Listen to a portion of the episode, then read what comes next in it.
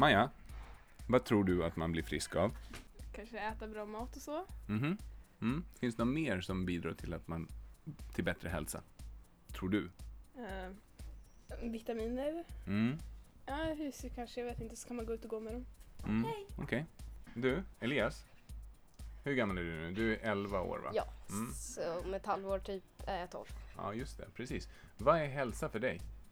Mm, att ha kul med kompisar, spela fotboll, kanske bada, Mm. rörelse Mm. och äta bra. Mm. Vad är inte hälsa då? Att inte göra det jag nyss sa. Mm, men kan du ge några exempel på vad man blir, vad, vad som skulle göra? Sitta stilla Okej, sitta stilla. Mm. för länge. För länge? Ja. Vad mer blir man sjuk av då? Eh, äta dålig mat för ofta. Mm. Ehm, aldrig träna. Mm. Nu spelar du in, det ser jag. Ja, nu. Det som du sa var jättekul. Välkommen till Holistic-podden med Anna och Nicky.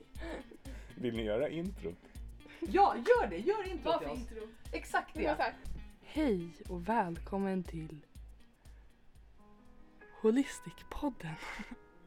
Idag vill jag att du tar ett djupt andetag och känner hur dina muskler slappnar av. Jejt! Så.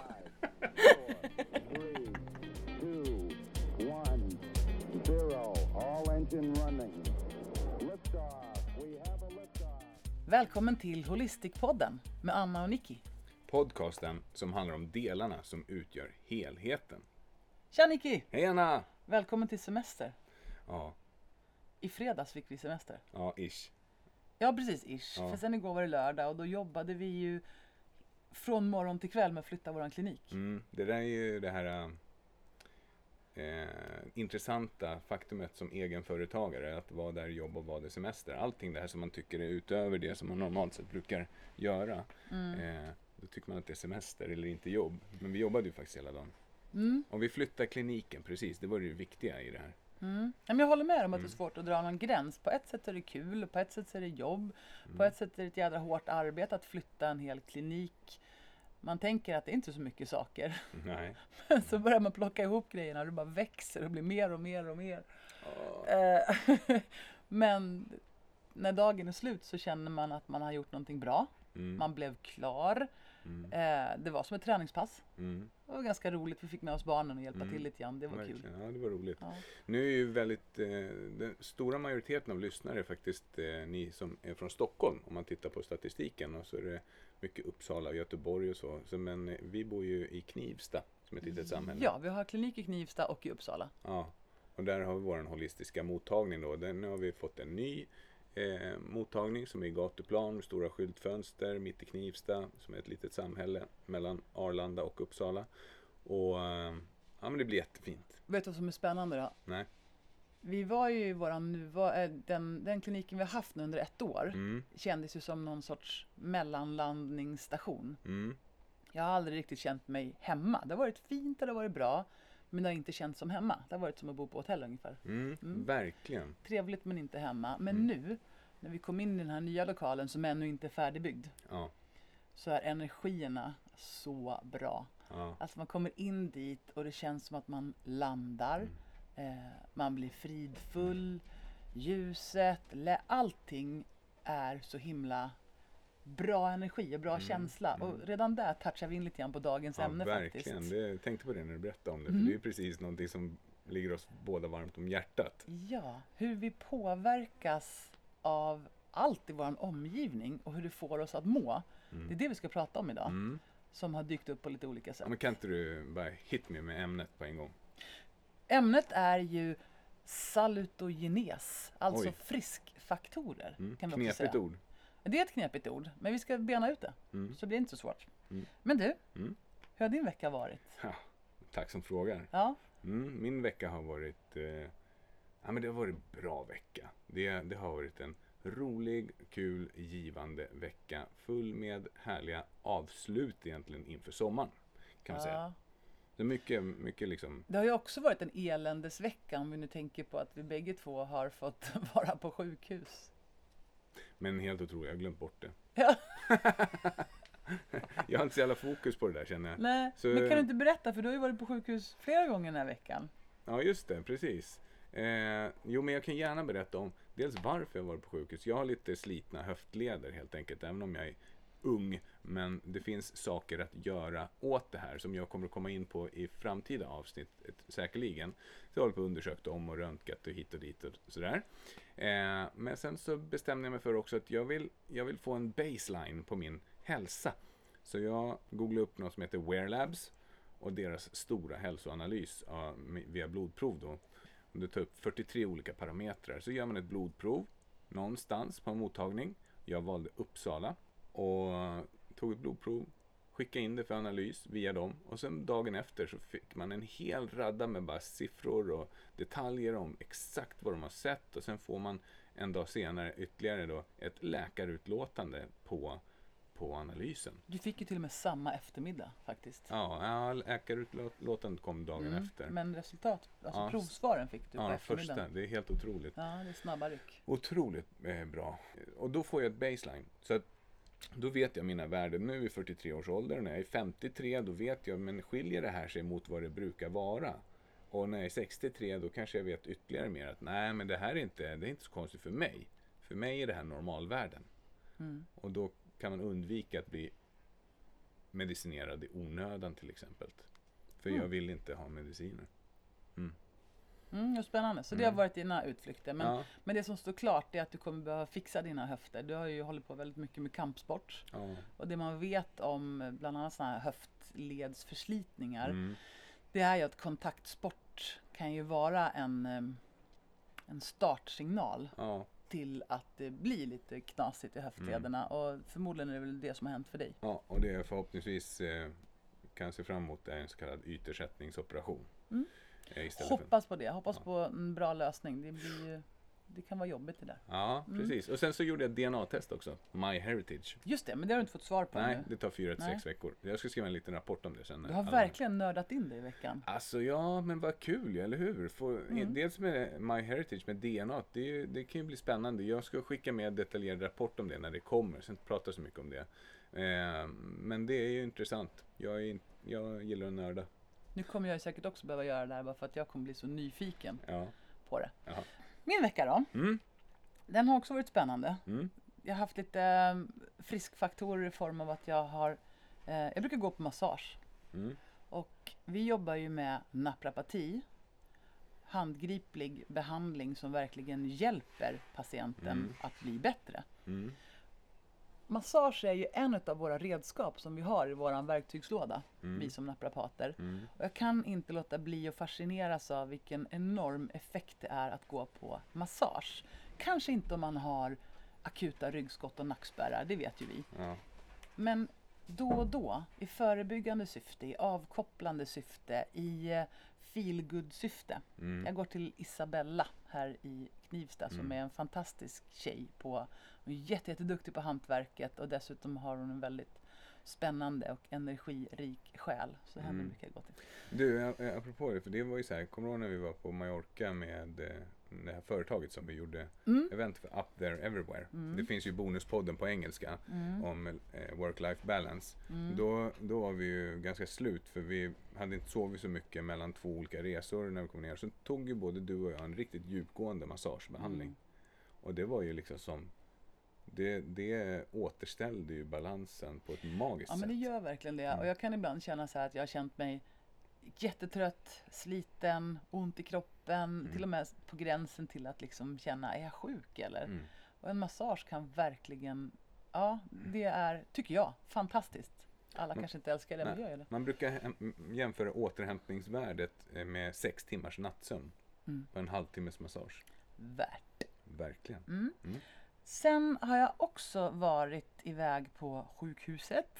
Det blir ju Mm. nödvändigt ibland. Mm. Jag ramlade ju på cykeln den 13 oktober förra året. Mm. Och eh, det gick ju inte bättre, men inte heller sämre, än att jag bröt av ett nyckelben. Mm.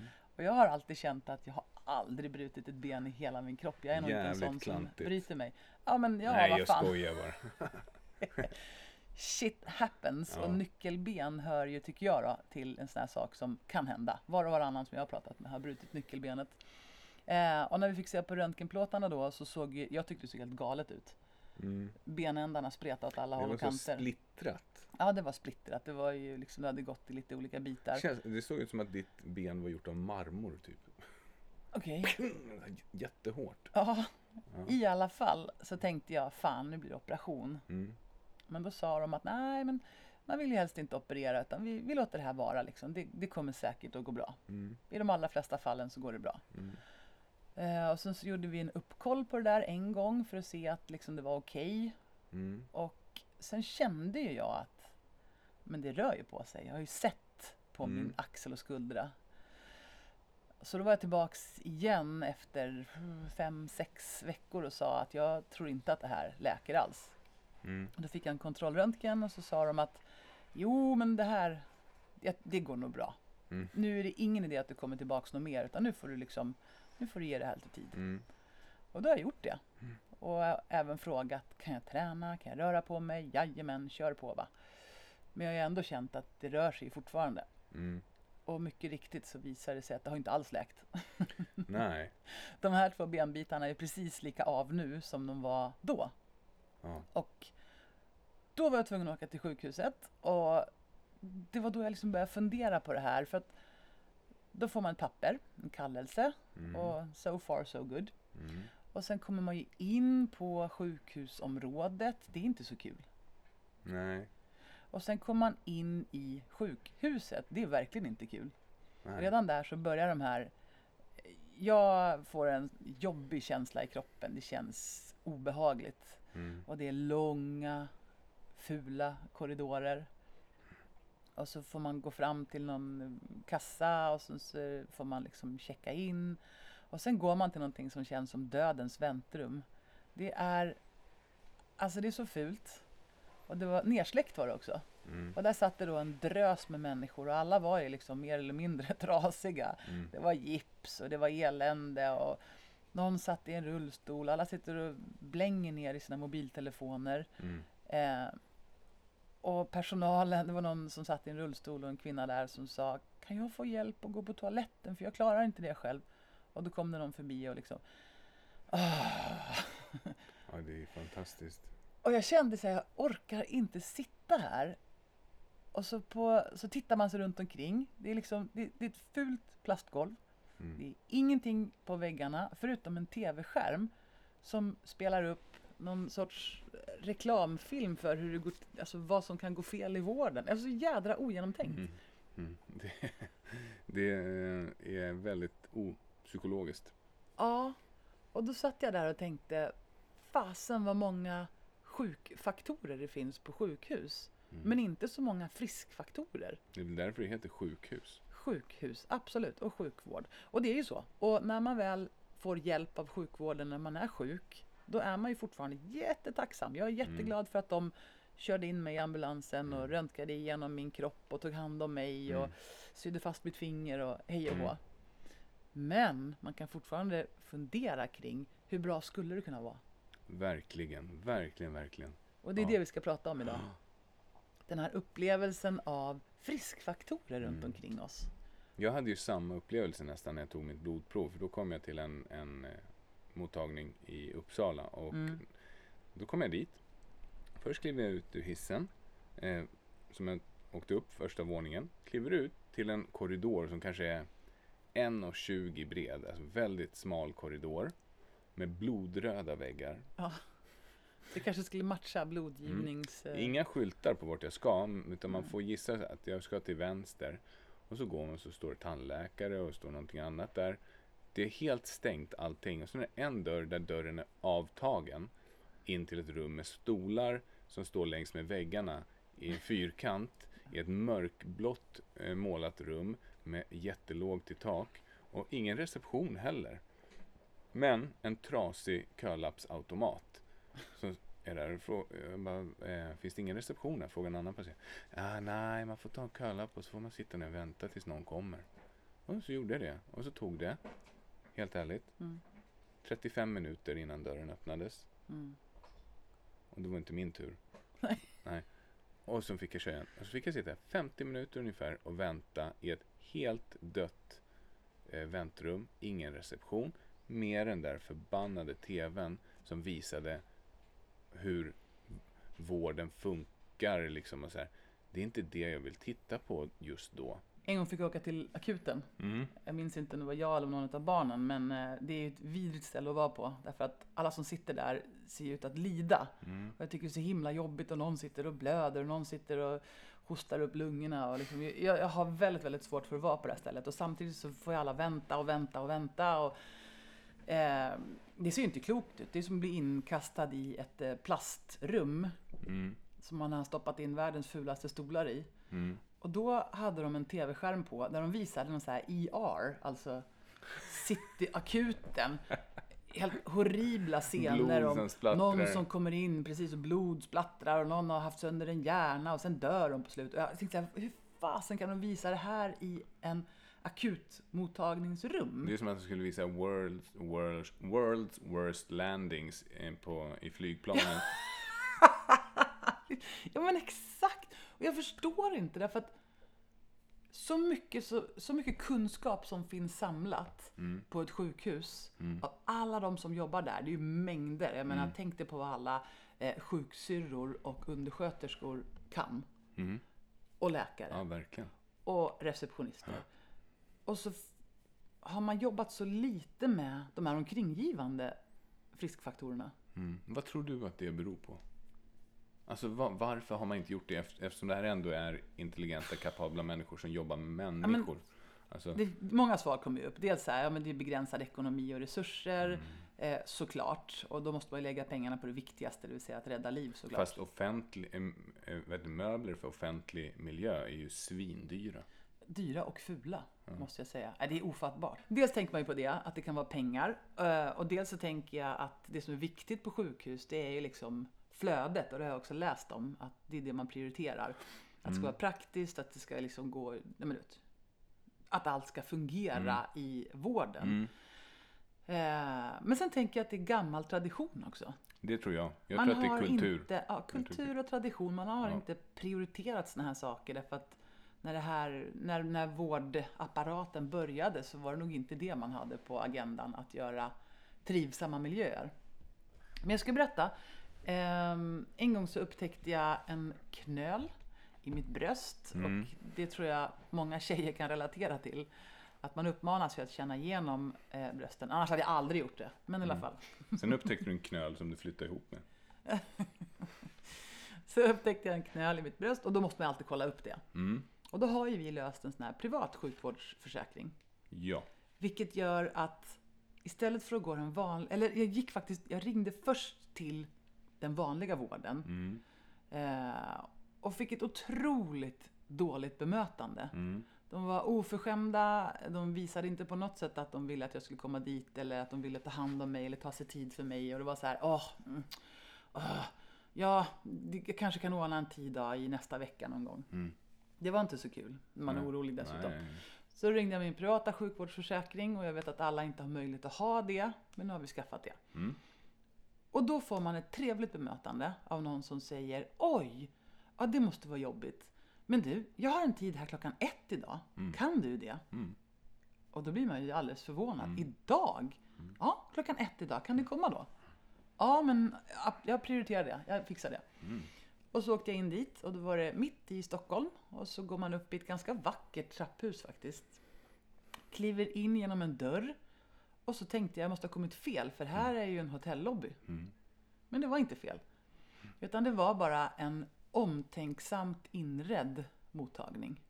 En trevlig person tar emot lite så här tyst och dämpat och diskret. Och det är väldigt trevlig inredning så då får jag gå och sätta mig någonstans där det är soffor, det är gardiner, det är växter, de spelar lite lugn musik och det finns massor av olika tidningar och böcker och det finns kaffe och det finns vatten. Mm. Och alla de där sakerna gör att jag känner mig avslappnad och trygg. Mm. Och sen gick det också otroligt snabbt. På, några, ja, på 30 minuter så var hela undersökningen genomförd och klar. Det är otroligt. Så från att då vara ängslig och orolig och kliva in där och bli så väl omhändertagen och bemött till att man då kommer in till någon som undersöker, fixar, så får gå ut och så får träffa läkare och på 30 minuter säger de det här var ingenting du behöver bekymra dig om.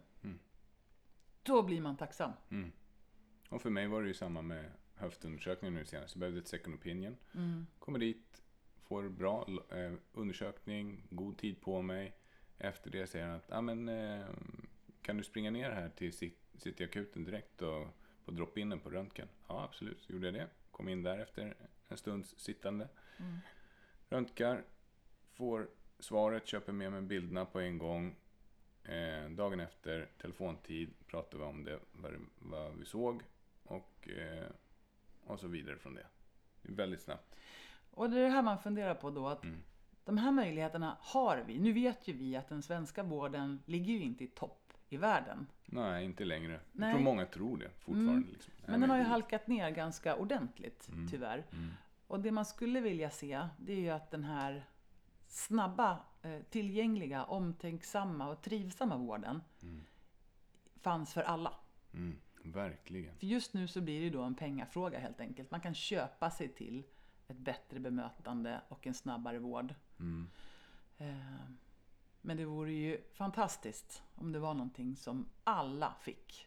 Och då måste jag bara slänga in en brasklapp. Alla människor som kommer till oss Ja, eh, och får naprapatbehandlingar Mm.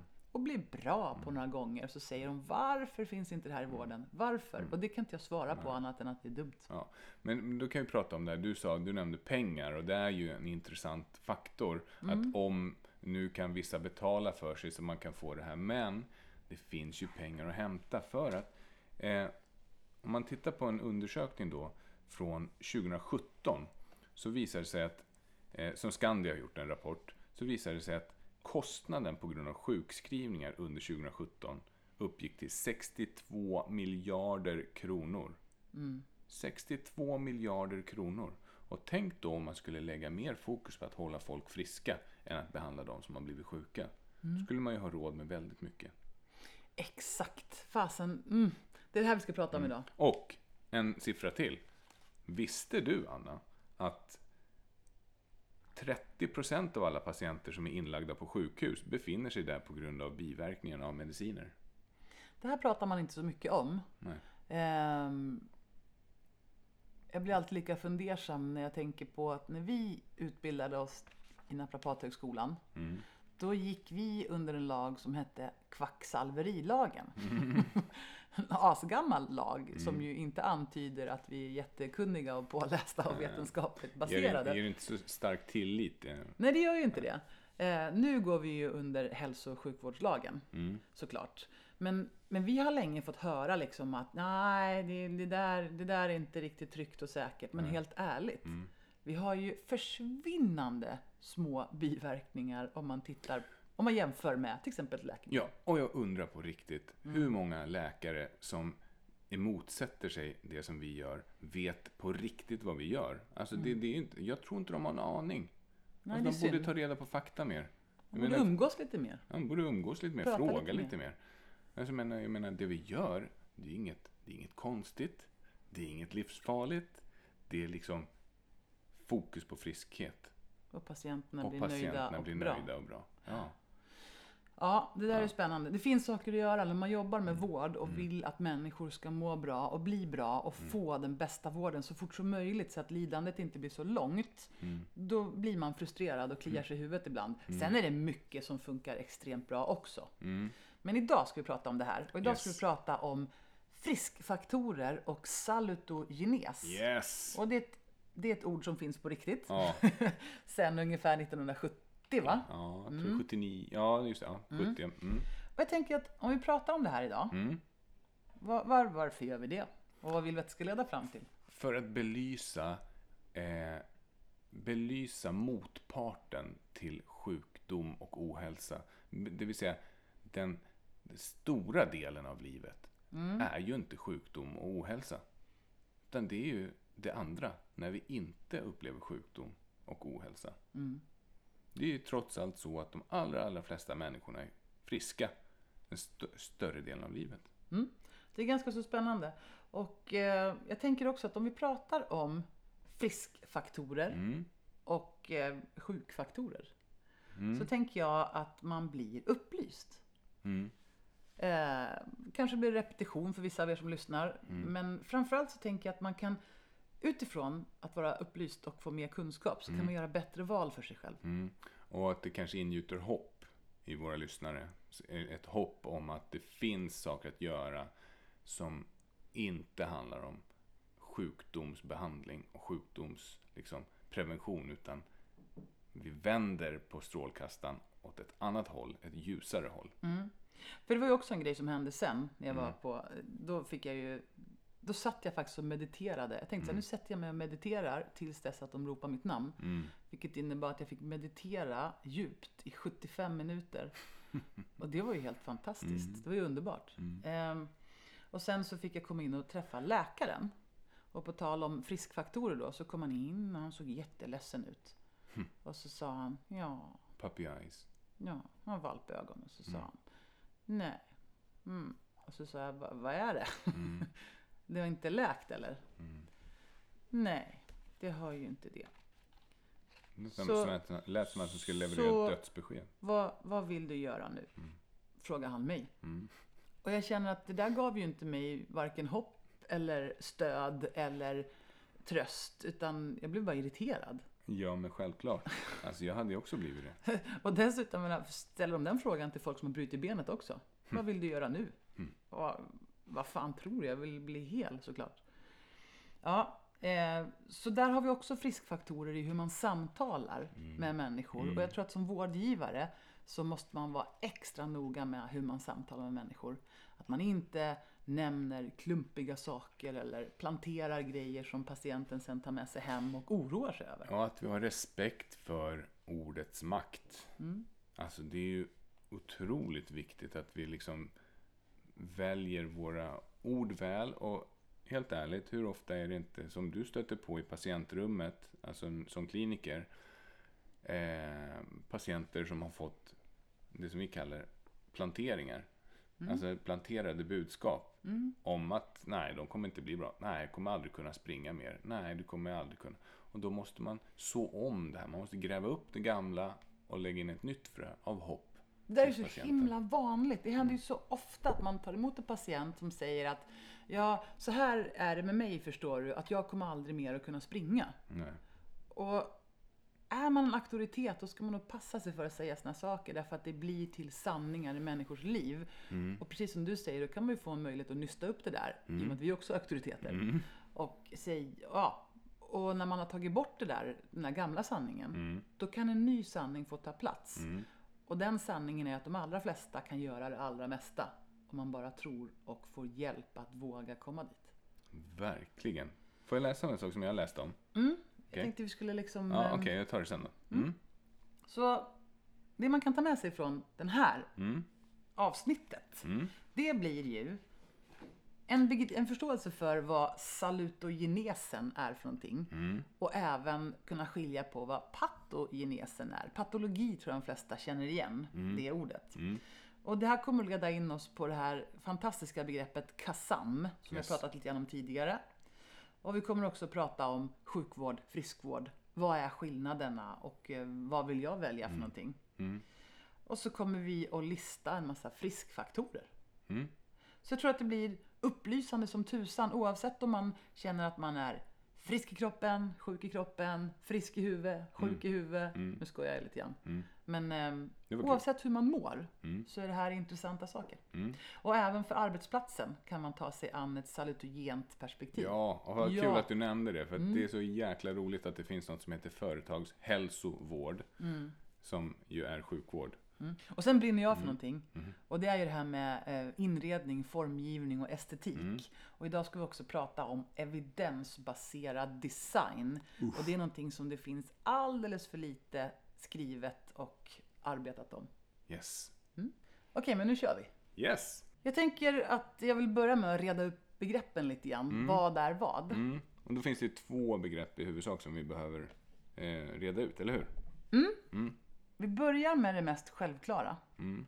Som är salutogenes. Yes. Ja. Och eh, det här var ju ett begrepp som myntades av Aron Antonovsky. Just det.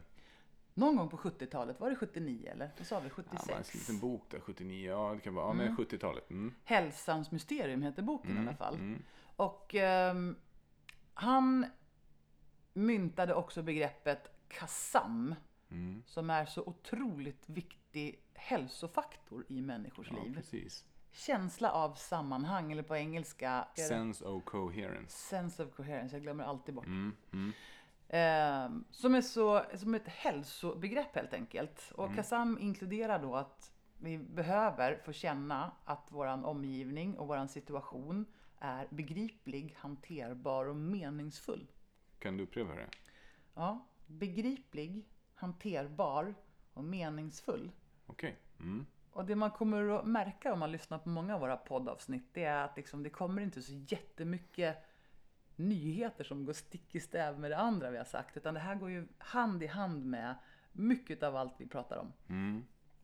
Kanske Till exempel på arbetsplatsen Mm. är det jätteviktigt att miljön är begriplig, hanterbar och meningsfull. Mm. Och man kan ju se salutogenes ur ett ledarskapsperspektiv också faktiskt. Mm. Verkligen. Ja. Salutogenes betyder hälsans ursprung. Mm. Latin för salus som betyder hälsa och grekiskans eh, genesis som betyder ursprung. Mm. Och det salutogena perspektivet fokuserar på vilka faktorer som orsakar och vidmakthåller hälsa Mm. mer än vad som orsakar sjukdom, alltså patogenes. Mm. Och det här är ju spännande att istället för att vänta på att sjukdom ska uppstå Mm. så tittar man på vad kan vi göra för att så mycket hälsa som möjligt ska uppstå. Mm. Och det här tycker jag är mega intressant. Hur kan man göra det bästa man kan för att buffra upp sina hälsofaktorer och friskfaktorer? Och då tänker jag på alla områden. Mm. Det är inte bara, ja vad är hälsa egentligen? Ja, Det blir ju spännande. Ja, det, det blir spännande. Jag, jag tänker på det här också, att man kan tänka att alla människor, alla människor har ju under en livscykel eh, liksom konflikter, det är problem som måste lösas och man ställs inför olika krav och kriser och så. Och, och vissa människor eh, de klarar livets motgångar utan att få ett sämre ti- hälsotillstånd medan andra människor inte undkommer motgångarna med en god hälsa i behåll. Och vad är det som gör det? Liksom? Vad är det som skapar ohälsa hos vissa och hälsa hos andra? Mm. Och jag tycker ju att vi jobbar väldigt mycket salutogent. Mm. Det vill säga vi letar efter friskfaktorer. Mm. Vi för också salutogena samtal. Mm. Vi försöker i samtalen att hela tiden hålla fokus på vad kan vi göra? Mm. Vad kan bli bättre? Mm. Vart vill du nå? Vad är ditt mål någonstans? Mm. Eh, så till den milda grad att jag själv är lite allergisk mot folk som inte har förmågan att föra ett bra samtal. Mhm. Alltså bra och dåliga samtal. Mm. Jag har ju varit några gånger nu på, eh, i sjukvården inom, på sistone Mm. och stött på lite av varje. Och lika glad som man blir över ett bra bemötande, Mm. lika jädra irriterad blir man när någon liksom har två vänsterfötter och trampar omkring i klaveret så att säga. Därför att jag går därifrån och har fått en massa konstiga ord i huvudet som jag inte alls behövde. Mm. Nu är man ju olika, men jag är en sån som gärna tar med mig saker och ting därifrån. Mm. Så salutogent perspektiv är att leta efter och hålla fokus på möjligheter och friskfaktorer. Ja, att, att ja, bibehålla en känsla av hopp faktiskt. Mm. Och framtidstro handlar det väldigt mycket om. Det, ja. Och om man då tittar på motsatsen, Mm. eh, patogenes, Mm. Så är det beskrivningen av uppkomst och utveckling av sjukdom. Mm. Och syftar på vilka mekanismer, till exempel virus eller hormonrubbningar, som initierar sjukdomsutveckling. Mm. Patogenes är en direkt konsekvens av sjukdomens utveckling. Mm. Sjukdomar vilkas orsaker är oklara kallas för idiopatiska. Mm. Mm. Och ibland så tycker jag att när man går till ett sjukhus då är det underförstått att nu ska du få en diagnos. Mm. Och Man ibland vill gärna ha det med sig till och med. Ja, Mm. och ibland så träffar vi patienter som har valsat runt i vården därför att underförstått så har man letat efter den här diagnosen. Mm. Och till slut så har de fått med sig en massa kli i huvudet, en massa konstiga, ja kanske kan det vara det här, kanske kan det vara det Mm. här. Och så till slut så har de fått med sig någon diagnos och det kan vara en riktig slaskdiagnos. Men till slut så vill man ju liksom nå sitt mål. Du måste få en diagnos. Och där kan jag tycka att ja, men då har man ju missat poängen därför att det är inte diagnosen som gör en frisk. Då är det ju bättre att säga vi har ingen diagnos för det här, men vi ser en massa friskmöjligheter för dig. Det är nästan motsatsen till de här tre orden Ja, som Kasamet vilar på. Ja, vissa kommer in till oss och säger så här. Eh, jag hade en patient som sa, jag har fått ryggskott. Det är fruktansvärt. Ryggskott, förstår du? I min ålder. Eh, och ryggskott är ju en av de större slaskdiagnoserna som existerar. Det betyder egentligen ont i ryggen av någon grad. Mm. Exakt. Mm. Och det, orsaken till det här, det är ju flera. Barn kan få ryggskott. Ja. Och äldre. Och vem som helst kan få ryggskott. Gå ut och skotta lite snö så kan du lätt få ryggskott. Nej, det är Och det blir bra. Det är ju snöskott ju. Vi har Mm. friskfaktorer Mm. och vi har sjukfaktorer. Mm. Och jag tänkte vi skulle prata lite mer om de här för att, för att liksom reda ut begreppen. Och en sak som jag kom in på som var så himla spännande, det var ju det här med miljön. Mm. Och det var, det var det som fick mig att börja tänka på, vad fasen kan vi inte prata om det här? Varför är det så att de allra flesta sjukhus som man hamnar på, även tandläkare, kan det inte vara så? Ja, jag, jag tycker det skiljer sig en hel del. Tandläkare, ja. Ja, Eh, har inte varit hos tandläkaren nej, Och jag har inte varit på alla sjukhus och vårdmottagningar heller. Nej, Mm. okej.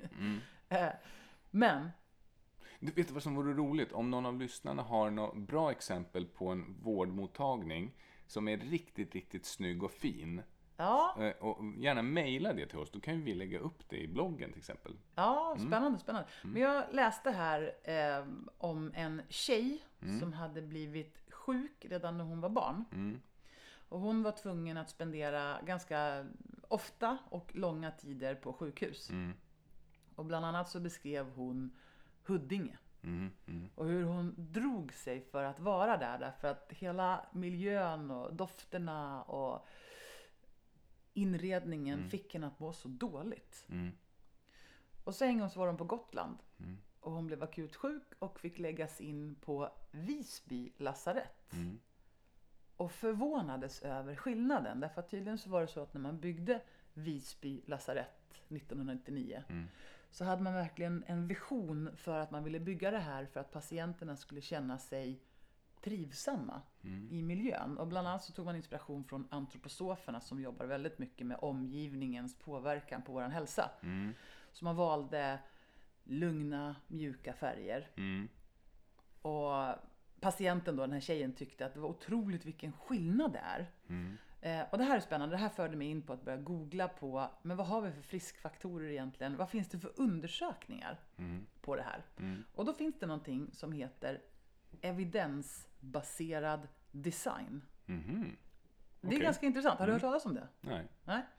Sträcker sig allt ifrån miljöpsykologi till arkitektur, neurovetenskap och beteendeekonomi. Mhm. Och det här fattar inte jag. Vi har ju då en massa sinnen Mm. som människor. Mm.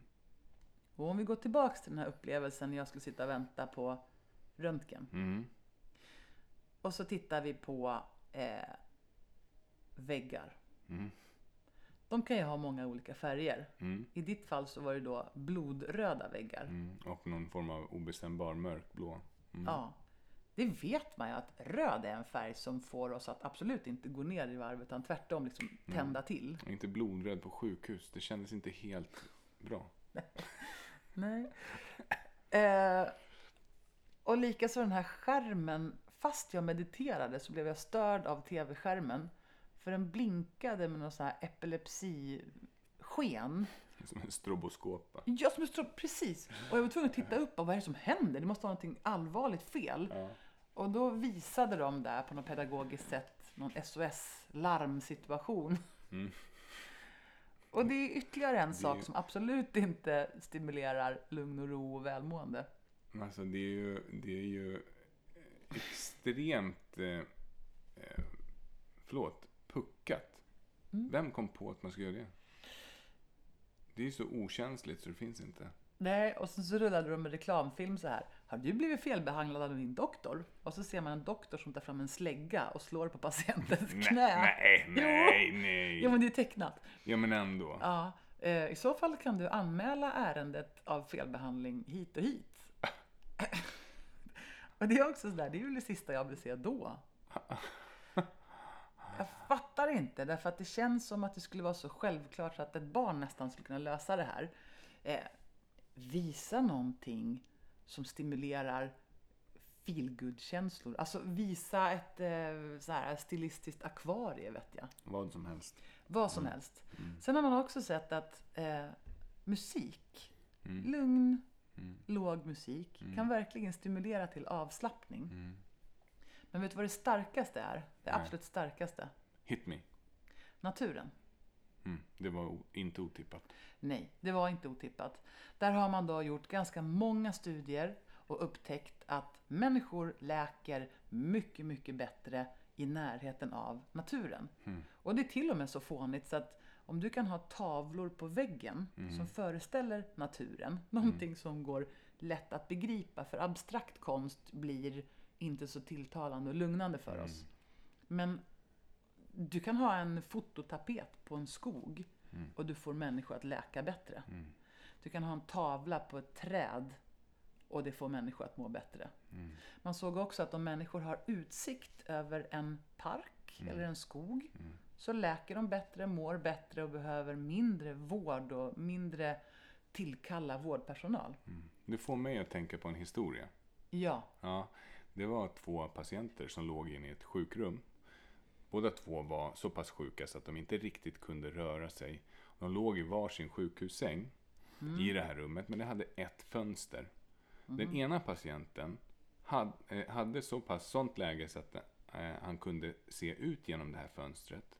Och den andra patienten låg så till så att han inte kunde se det här fönstret. Han var arg och bitter och sur och hela tiden för att han inte kunde ligga vid fönstret. Eller han var överlag en ganska arg människa. Och den här personen som eh, eh, satt vid fönstret, han var sen tillfrågad av den andra. Vad ser du för någonting där från fönstret? Och då beskrev han att Ja, men ja, idag är det, det är vackert väder. Det går omkring människor här nere och det finns en park med träd och gröna ytor. Och, och så beskrev han det där varje dag återkommande och den andra patienten blev mer och mer intresserad och mindre och mindre arg. Och började liksom bli nyfiken på, kan du berätta mer? Vad, har, ser du den där eh, mannen med hunden fortfarande? Eh, och, och blev liksom blev uppåt av de här historierna. Och en dag så dog den här mannen som hade legat vid fönstret och de fick byta plats. Och den här mannen som hade varit så arg tidigare och inte låg vid fönstret fick ta hans plats och öppnade gardinen och såg att det bara var en tegelvägg mitt emot. Och där hade den här andra patienten beskrivit den här fantastiska världen och de här grönområdena och blommorna och fåglarna och himlen och sånt. Bara för att ingjuta hopp. Det är rätt fint, eller hur? Men det är otroligt fint och där för oss ju in då på att det också finns eh, dels att vi mår så bra av naturen och miljön. Det kommer det ju fler och fler Mm. forskningsrapporter Mm. på nu. Vi har sett att eh, naturen är outstanding på att få oss att må bättre. Det finns Mm. inget läkemedel som kan toppa naturens effekt. Det är, det är helt otroligt. Men också eh, ordens kraft Mm. och samtalets kraft. Mm. Får jag berätta en historia om ord? Ja, gärna. Okej, eh, då är det så här. Eh, jag läste om en, en läkare som visade synnerligen goda resultat i sin behandling av lungcancerpatienter.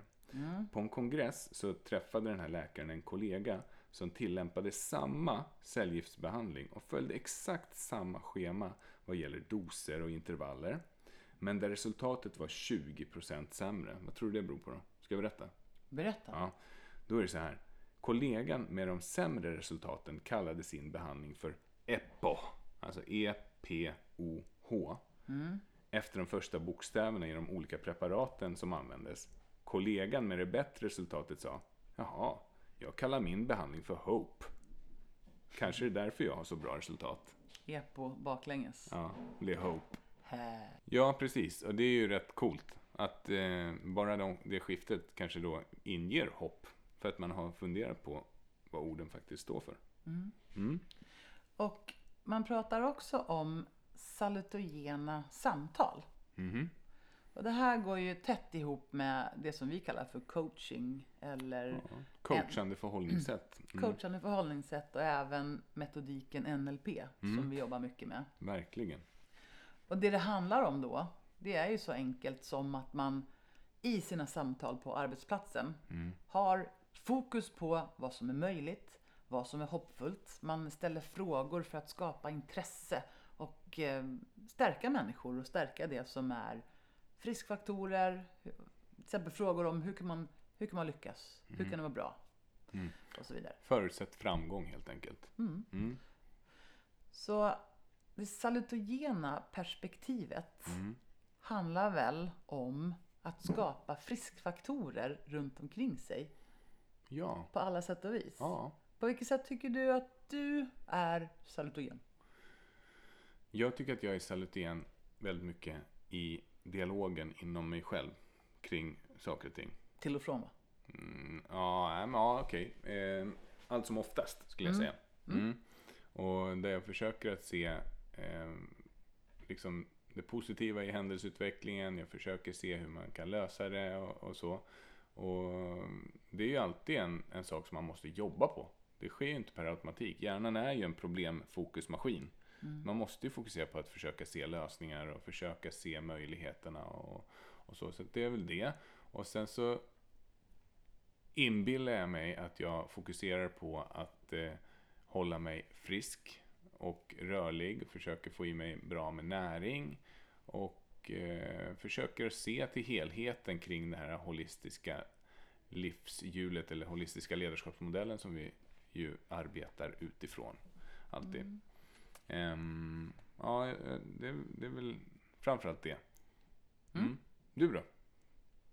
Ja, men jag, tänker, jag tänker samma sak där. Mm. Alltså inte att jag är salutogen hela tiden. Men eh, om vi tar det enligt hjulet Mm. så är det ju så här. Det är en enorm friskfaktor att ha aktivitet och rörelse Mm. i sitt liv. Mm. Eh, och då kommer vi tillbaks till den här pyramiden som vi brukar prata om ganska ofta. Mm. Att röra sig 30 minuter varje dag har Mm. man sett är en enorm friskfaktor. Och då är det faktiskt till och med promenader som man pratar om. Ja. Raska promenader. Det Och är där pratar man liksom om den här den gyllene halvtimmen som Mm. man har sett kan, kan förlänga livet upp till sju år och öka eh, friskheten i livet under de år som man lever. Mm. Det är ganska spännande. Ja, s- 30 minuters promenad. Ja, så om du inte tränar, se till att promenera åtminstone. Det kan de allra flesta som har fungerande liksom. Och då kan man börja Anatomi. lägga ihop saker Mm. också. Mm, Då kan man ju promenera ute mm, i naturen. Mm. Eftersom naturen är så potent i att ge oss hälsa och Yes. välmående. Mm. Så en promenad ute i naturen, mm, som vi gjorde i morse. mm. Fantastiskt. Ja, Vi gick ut och promenerade med hunden och eh, stannade sen i slutet av promenaden för att hoppa i sjön och ja. bada. Det var fantastiskt. Och då behöver man inte fråga sig själv, var det där en friskfaktor eller en sjukfaktor? Därför att man mår ju himmelskt när man kommer hem Underbart, efter en sån där ja. liten stund. Jag tänker att för de andra människorna, de som kanske inte kan promenera och så av någon anledning, Mm. försök att hitta någon väg där du kan höja pulsen, för det är egentligen det det handlar om. Höj pulsen lite grann, men du måste inte bli svettig och trött för att få de här initiala, de första friskhetsfaktorerna. Du gör någonting som gör att din puls höjs ungefär en halvtimme på en dag. Mm. Sen om man tittar på friskfaktorer i kost och näring, Mm. alltså vad vi får i oss. Där Mm. vet jag att du brinner som, en, som ett glödgat klot från solen för det här med näringsämnen. Mm. Hur man en gång i tiden tog fram rekommendationerna för hur mycket näring vi behöver få i oss Mm. och framförallt vitaminer. Vill du berätta vidare? Alltså, det, jag tror inte de allra flesta vet det. Det finns något som heter RDI, rekommenderad da, Recommended Daily Intake, alltså rekommenderad dagsdos av olika näringsämnen, till exempel vitaminer och mineraler.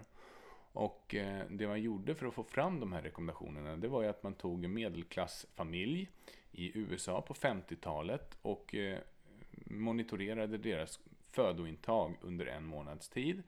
Och sen så tog man de här familjernas eh, genomsnittsintag av de här produkterna och sen så extraherade man exakt hur, vilken mängd näringsämnen de fick i sig. Och då sa man att det här är rekommenderat dagligt intag. Det, här, det vill säga medelklassfamiljer som inte är särskilt sjuka särskilt ofta utan håller en hyfsat hög hälsa.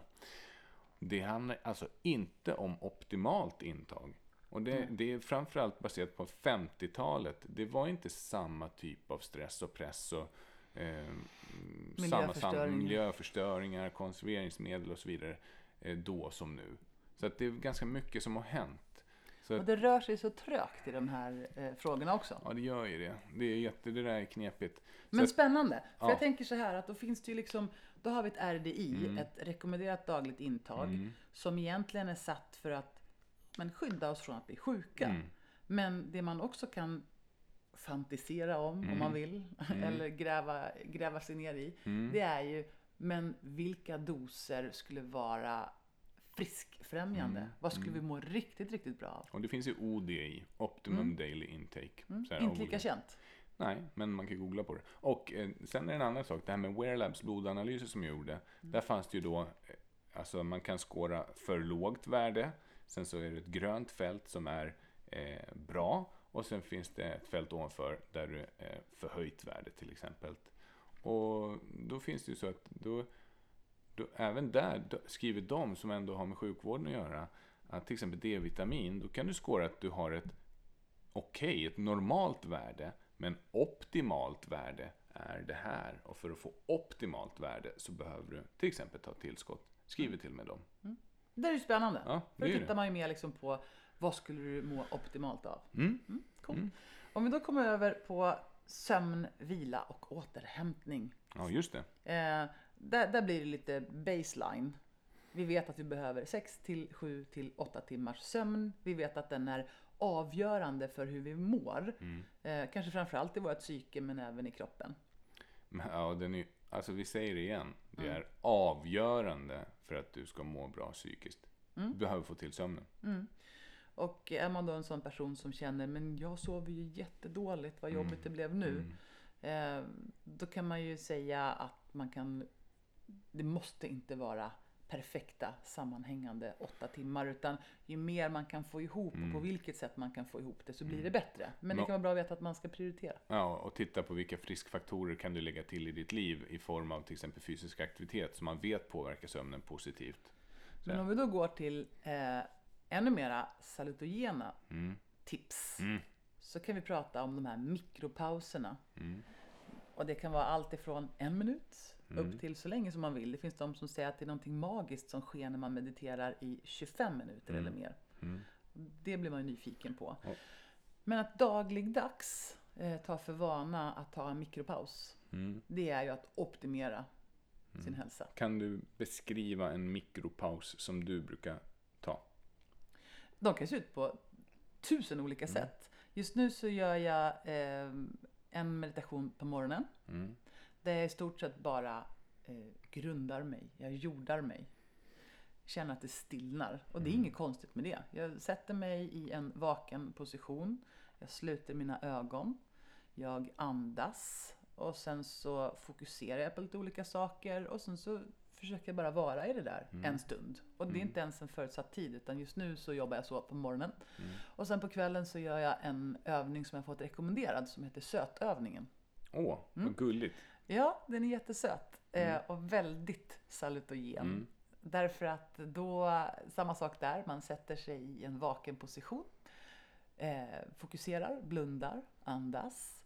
Och sen tar man en liten stund och funderar på vilka saker vill jag släppa? Mm. Vad gagnar mig inte längre? Vad går jag och bär på som jag inte mår bra av? Och så fokuserar jag på att nu släpper jag det här. S. Jag släpper bla bla bla bla. bla. Mm. Ö står för öppna. Jag öppnar mig själv för bättre relationer. Jag öppnar mig själv för eh, roliga upplevelser. Jag öppnar mig själv för nya infallsvinklar. Eller vad det nu kan vara. Mm. Så att man verkligen talar om för sig själv vad- man vill hålla sig öppen för. Mm.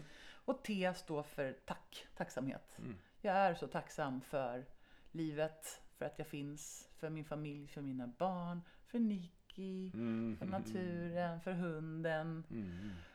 Mm. Och det är få saker som är så otroligt boostande för välmående och hälsa som att ägna sig åt tacksamhet. Jag tror att om man frågar världens stora andliga ledare så är tacksamhet svaret som man kommer att få.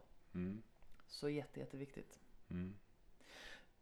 Det tycker jag är ett avgränsat men väldigt bra exempel på några friskfaktorer. Mm. Mm. Verkligen. När vi jobbar med patienter Mm.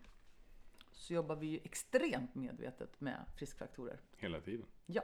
Mm. Så i coaching till exempel Mm. så är det många som kanske kommer in och säger "Mm, men mitt problem är Mm. Jo, jag vet, men jag kan inte för att. Mm. Jo, men det blir så dåligt för att. Mm. Och där jobbar vi ju då medvetet med att säga men vad var det som var bra med den här upplevelsen? Eller när patienten säger ja, men jag har ett problem med bla bla bla och då brukar jag svara okej, så du behöver en lösning för att hitta någonting. Så att eh, man hela tiden bollar över med lösningsfokuserat samtal. Mm. Till slut så kommer även klienten att komma in i det där. Att jo, men jag, jag skulle vilja se det på det här sättet istället och så vidare. Och det här Mm. kan låta nördigt, Mm. men det funkar ju. Mm, Det är gör därför vi Mm. gör det. Mm.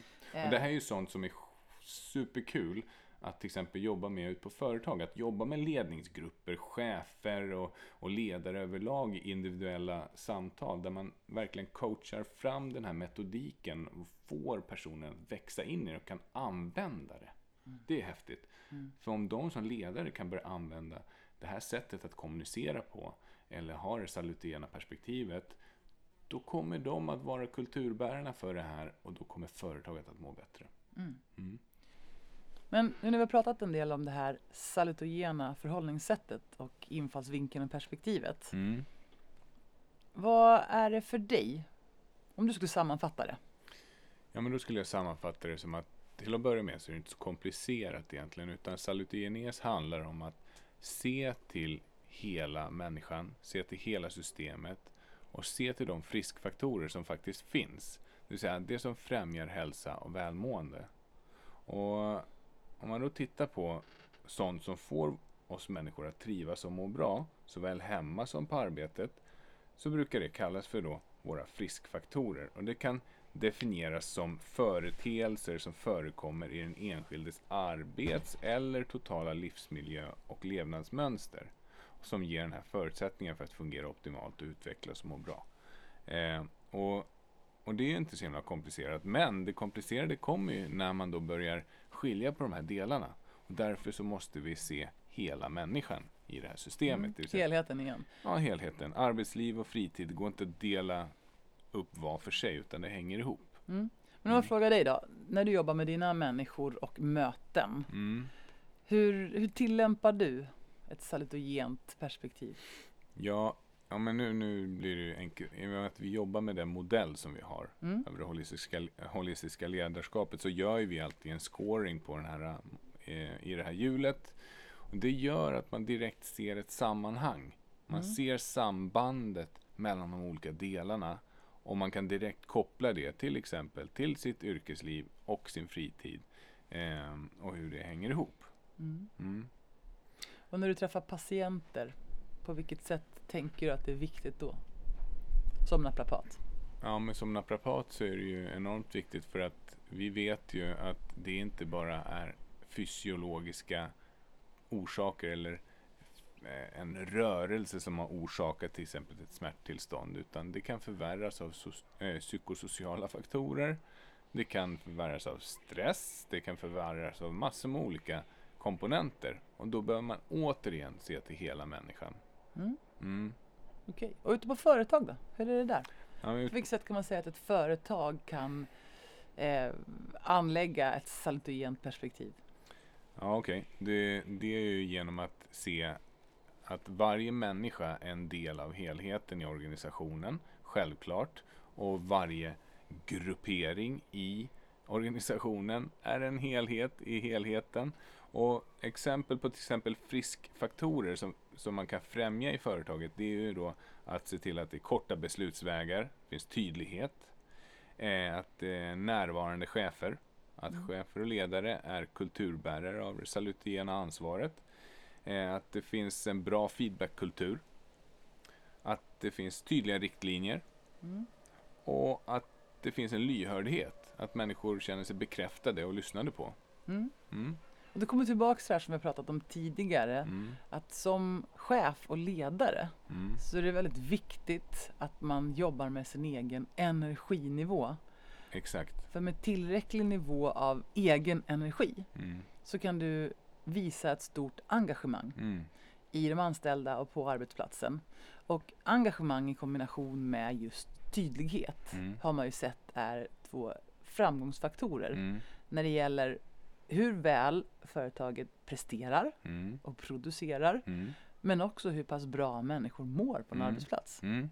Verkligen. Och de sakerna hör ihop i sig. Att om människorna på företaget mår bra då brukar resultatet bli påverkat till det bättre. Verkligen. Och det säger sig egentligen självt. Man kan ju intuitivt känna att det är på det här viset. Och- Men när vi pratar om det här Mm. så känns det lite grann som att man börjar dra paralleller till det här med problemfokus och lösningsfokus. Ja. Tycker inte du också det? Jo, ett coachande förhållningssätt överlag. Ett liksom. coachande förhållningssätt, precis. Att, Mm. att orden vi väljer att använda, språken, språket vi väljer att använda, Mm. eh, vilken infalls, infallsvinkel vi väljer att ha när vi tar oss an någonting. Mm. Att det blir viktigt. Ja. Och det är lätt som tusan, det vet vi ju på grund av vår hjärna och Mm. hur den är designad. Så det är lätt att hamna i ett problemfokus, ja. eh, problemsökande perspektiv. Mm. Medan salutogenes då talar om att faktiskt hitta möjligheter, att få med människor på tåget, att hitta begriplighet och hitta de här begreppen som är i kasammet. ja. Mm. Så att det funkar ju liksom på neuronivå. Det är häftigt faktiskt. Mm, det, Mm. Precis, exakt. Det är genomgripande. Mm. Så jag tror att om jag skulle sammanfatta vad det är för mig så handlar det ju väldigt mycket om att ha fokus på lösningar istället för problem. Mm.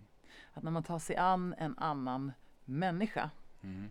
som kanske kommer med ett antal problem eller gamla diagnoser i ryggsäcken Mm. så spelar det ingen roll. Därför att vill du hitta friskfaktorer och framgång Mm. och mer hälsa i livet Mm. då kanske man ibland behöver fokusera mindre på vad den här diagnosen var för någonting. Sant. Och det är möjligt att diagnosen kvarstår. Jag har Mm. träffat många människor som har kommit in med till exempel diskbråck Mm. som ju är någonting som man får Mm. eh, och det går inte bort. Nej. Men det blir bättre och de läker. Och det är inte alltid människor har fått reda på det här. Mm. Utan man har fått det här levererat till sig som ett katastrofbesked. Mm. Du har diskbråck. Och vet man inte så mycket om det här så kan det kännas som att nu är det kört. Mm. Och att då få vara med en människa och gå igenom, bena ut vad är ett diskbråck? Mm. Vad kan vi tänka oss för positiv framtid? Mm. Vad kan vi göra på vägen dit? Mm. Diskbråcket i sig kommer att innebära en viss eh, smärta Mm. som eh, fördelas via nerver. Men det vi kan behandla det är ju muskelsmärtan runt omkring. Mm. Det kanske man inte alltid vet. Det är en Mm. friskfaktor. Och den sociala smär- alltså den psykosociala smärtan Mm, som ju skapas. mm, verkligen. Och sen kanske man fått förstå att jag kan, nu kan inte jag träna förrän det här är bra. Mm. Och det kan man ju naturligtvis visst. Och då tittar man på på vilket sätt kan vi träna Mm. medan du känner av smärta från det här. Du, ja, och det är en grej som jag tänkte på då. Mm, Hur vi tar emot patienter. Vi ser ju inte patienter som att här kommer in en sjuk människa som har ont. Utan vi tänker att här kommer in en frisk människa som har ont. Det mm, vill säga vi fokuserar på de friska delar som finns. Vad, vad, är, vad finns det för möjligheter? mm, Istället för att lägga fokus på att ja, det har ont i armen. Nej, men då kan vi inte göra så himla mycket mer. Utan, utan då fokuserar man på resten av systemet, resten av kroppen för att stärka upp det och titta på liksom hur det hänger ihop med helheten. mm. Mm. Min mamma Mm. en ganska, en ganska bra exempel på att ha ett friskfokus. Mm. Eh, och hon har haft en nästan intuitiv känsla för vad som har varit rätt Ja. och vad som har varit fel. För när jag föddes då var hon 25 år Mm. ungefär och drabbades ganska hårt av reumatisk artrit.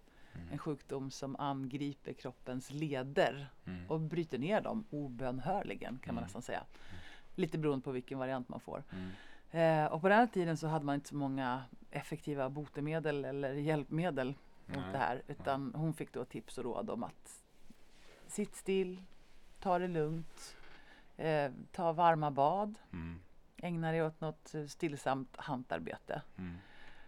Och det var inte mycket friskfaktorer i det. Dessutom Nej. blev hon satt i en terapigrupp tillsammans. Då var hon 25 år gammal och hamnade i en terapigrupp tillsammans med sex stycken 80-åriga människor. Och det är inte heller så många friskfaktorer Nej. i det. Och kan du berätta om det här, hur, vad som hände när de kom dit för att liksom kolla med lederna och sådär? Det kommer sen. Ja, okej. Ja. Så eh, hon blev ju intuitivt så kände hon bara att här ska jag inte vara. Utan hon satte istället upp ett mål för sig själv att springa Lidingöloppet. Hmm. Och det var väl det sista hon blev rekommenderad till att göra. Och nu i efterhand så är det ju så här att när hon träffar sin läkare så tittar de på hennes röntgenbilder och utlåtanden och förväntar sig att någon ska komma in i rullstol. Mm. Och in kommer då min mamma och hon tränar på gym sju dagar i veckan. Mm. Och det är tack vare att hon gick på sin magkänsla och ägnade sig åt de här friskfaktorerna. Det vill säga hon gav sig fan på att vara som en frisk person. Mm. Och det tror jag har varit en framgång i hennes liv. Att ägna sig åt väldigt mycket sport och inte avstå från någonting. Nej.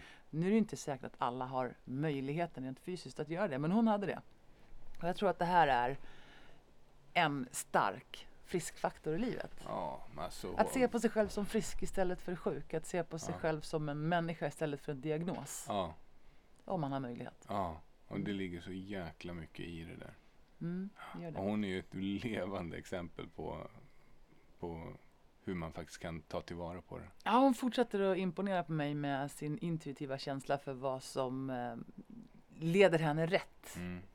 Ställt till sina energier. Hon fyller en massa år nu, Mhm, långt mm. över pensionsålder. Mm. Och fortsätter att jobba. Mm. Och det fanns en tid när jag tänkte att ska du för fasen inte lugna ner dig och ta det lite Mm. lugnt. Men istället så är det så att jobbet ger ju henne kraft och energi och Mm. stimulans och Mm. så vidare. Så Mm. hon hade ju rätt igen. Mm. Så är det. Coolt. Mm, Mm. Det är coolt. Eh, ja, men det är fascinerande det här med friskfaktorer och sjukfaktorer. Och jag vet ju så klockrent vad jag mår bra av. Mm. Ibland kan en spark i arslet Mm. vara mycket friskare än någon som tittar på en med hundögon och Mm. säger ja, stackars dig. Mm. Tycker jag i alla fall. Mm. Jag, jag har tänkt på det här med friskfaktorer, att det också är att det inte är detsamma som friskvård. Alltså friskfaktorer betyder ju inte friskvård, att Nej. du ska träna och eh, äta bra mat, utan eh, jag tänkte ett ett exempel på friskfaktorer på individnivå. Mm. Mm. Då är det till exempel då variation och utveckling i arbetet, Mm. en grej. Att ta, ta eget ansvar, Mm. att känna yrkesstolthet, Mm. Det är ju till exempel din mamma. Eh, meningsfullt arbete. Att, få, att det finns mening i det arbete som man utför. Och sen exempel på friskfaktorer på gruppnivå. Mm. Då är det då att man kan känna en gemenskap, Ja. vilket hör till kasammet. Rak kommunikation. Mm, den tycker om. Mm. Humor. Mm. Just att det. det är kul. Och ärlighet Ja. och förtroende. Men jag gillar alla de här punkterna. Mm. Alla det- Mm. de här punkterna. Rak kommunikation, ärlighet, förtroende. Det kan man nästan känna då att ja, Mm. det där bidrar till friskhet. Mm. Mm. Och ändå är det nog ganska lätt att det inte blir så. Ja, det vet ju vi när vi också jobbar med människor och organisationer till exempel. Då vet man ju att de här friskfaktorerna, det här som jag räknar upp nu, Mm. det är ju ofta det man får gå in och stärka. Mm. Precis. Mm. Så du, vad har vi sagt nu då? Egentligen. Ja, vad har vi sagt? Vi har Jag sagt... tyckte den här resan började med, eh, för min del så började det med ett besök på ett sjukhus. Mm. Och jag måste säga det här varenda gång. Liksom. Det är så sjukt tacksamt och fint att det finns. Men det finns många faktorer som man Mm. funderar över.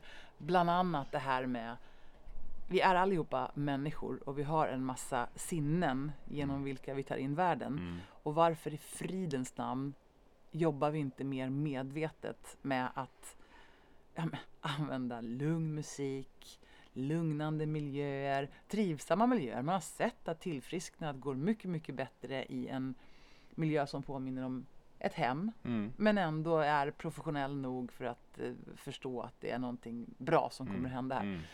Eh, det där, det där Mm. lurar jag på. Det har vi Mm. pratat om lite grann. Mm. Och vi har pratat om att när man söker kunskap om det här så finns det alldeles för lite forskat på det här området. Mm. Men evidensbaserad design är ett ord som jag tog till mig och ska läsa mer om. Mm.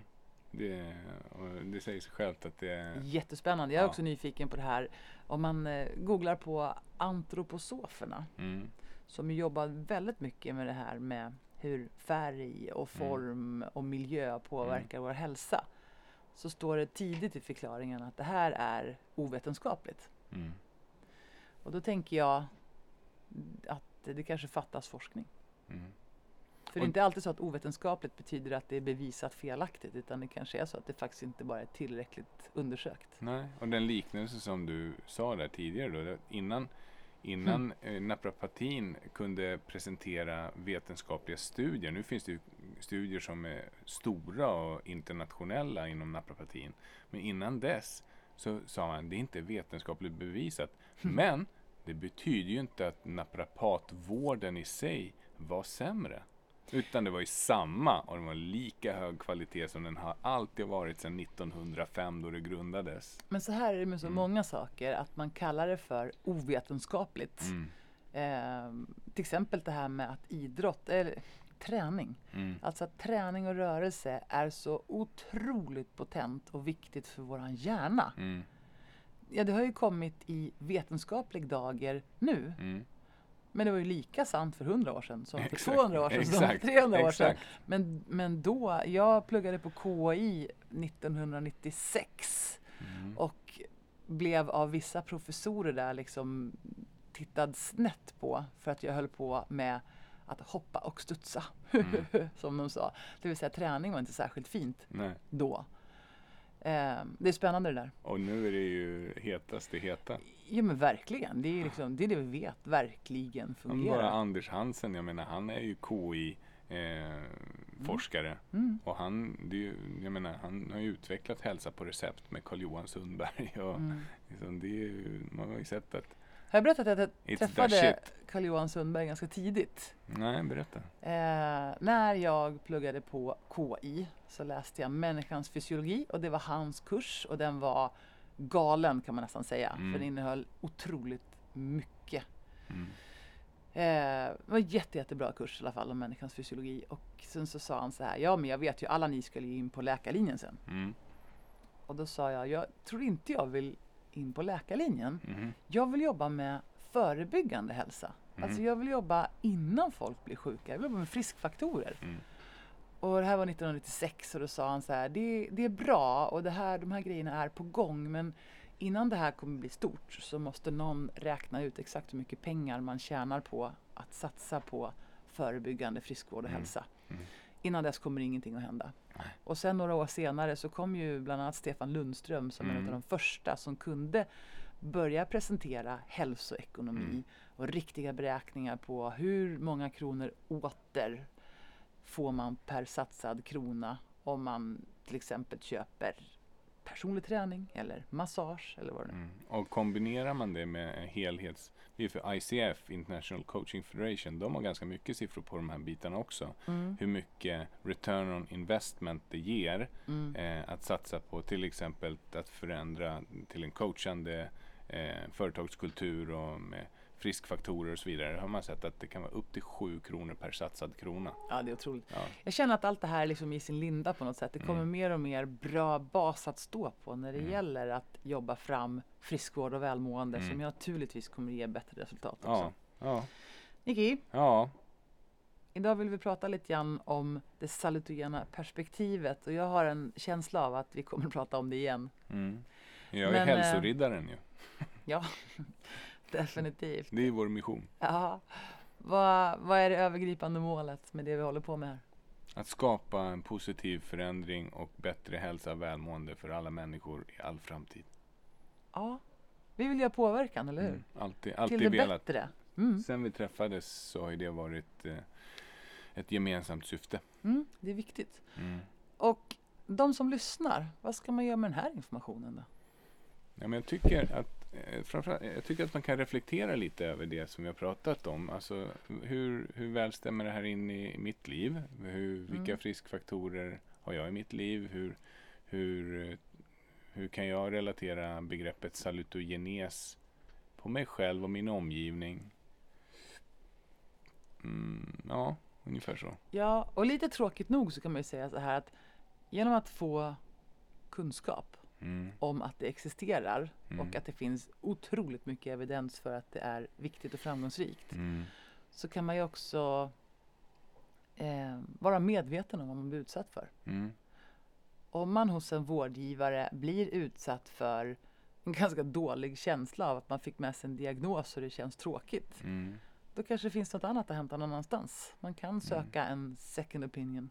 Mm. Man kan söka sig någon annanstans för att känna att man får ett bemötande av hopp och tro och positivitet. För det finns alltid någonting att göra. Och det är friskfaktorerna som Mm. också stimulerar den här placeboeffekten som vi alla har Mm. i oss. Självläkningen. exakt, förmågan att självläka, Mm. att stimulera våra inneboende självläkande faktorer. Mm. Mm. Så det var väl det va? Ja, jag tror faktiskt det.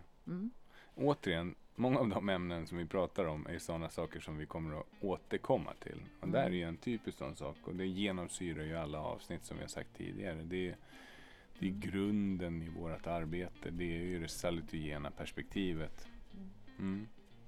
Så det man kan ta med sig då till sig själv, till andra och även till arbetsplatsen Mm. eller vart man än kommer. Mm. Det är väl det här funderingen kring vad är det som är salutogent här? Vad behöver jag för någonting? Vad Mm. finns det för möjligheter? Mm. Lösningsfokus. Mm. Jag tycker det känns bra. Ja, vad fint. Då, då kan det vara så här att nästa podd är inspelad i Kroatien. Ja, det tror jag. Mm. Så får vi se vad vi diskuterar då. Ja, det blir spännande. Ja. Ha en riktigt magisk julisommar. Hej då! Hej då!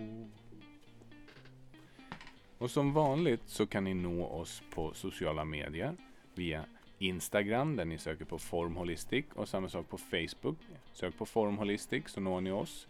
Ni kan också titta in på vår hemsida och läsa Holistic-bloggen på www.formholistic.com. Ni får jättegärna mejla oss också om ni vill på formholistic@gmail.com. Och och eh, dessutom följ oss gärna på LinkedIn på Form Holistic Leadership. Det är kul om den lilla portalen får växa lite grann. I övrigt så är det så att vi är idel öra. Vi vill höra vad ni tycker, vad ni tänker. Ge oss feedback, ge oss era tankar. Eh, kommunicera med oss. Det är där det händer.